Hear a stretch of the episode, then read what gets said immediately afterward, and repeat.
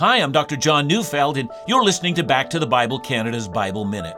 Colossians 1:16, speaking of Jesus, says, "For by him all things were created, in heaven and on earth, visible and invisible, whether thrones or dominions or rulers or authorities, all things were created through him and for him."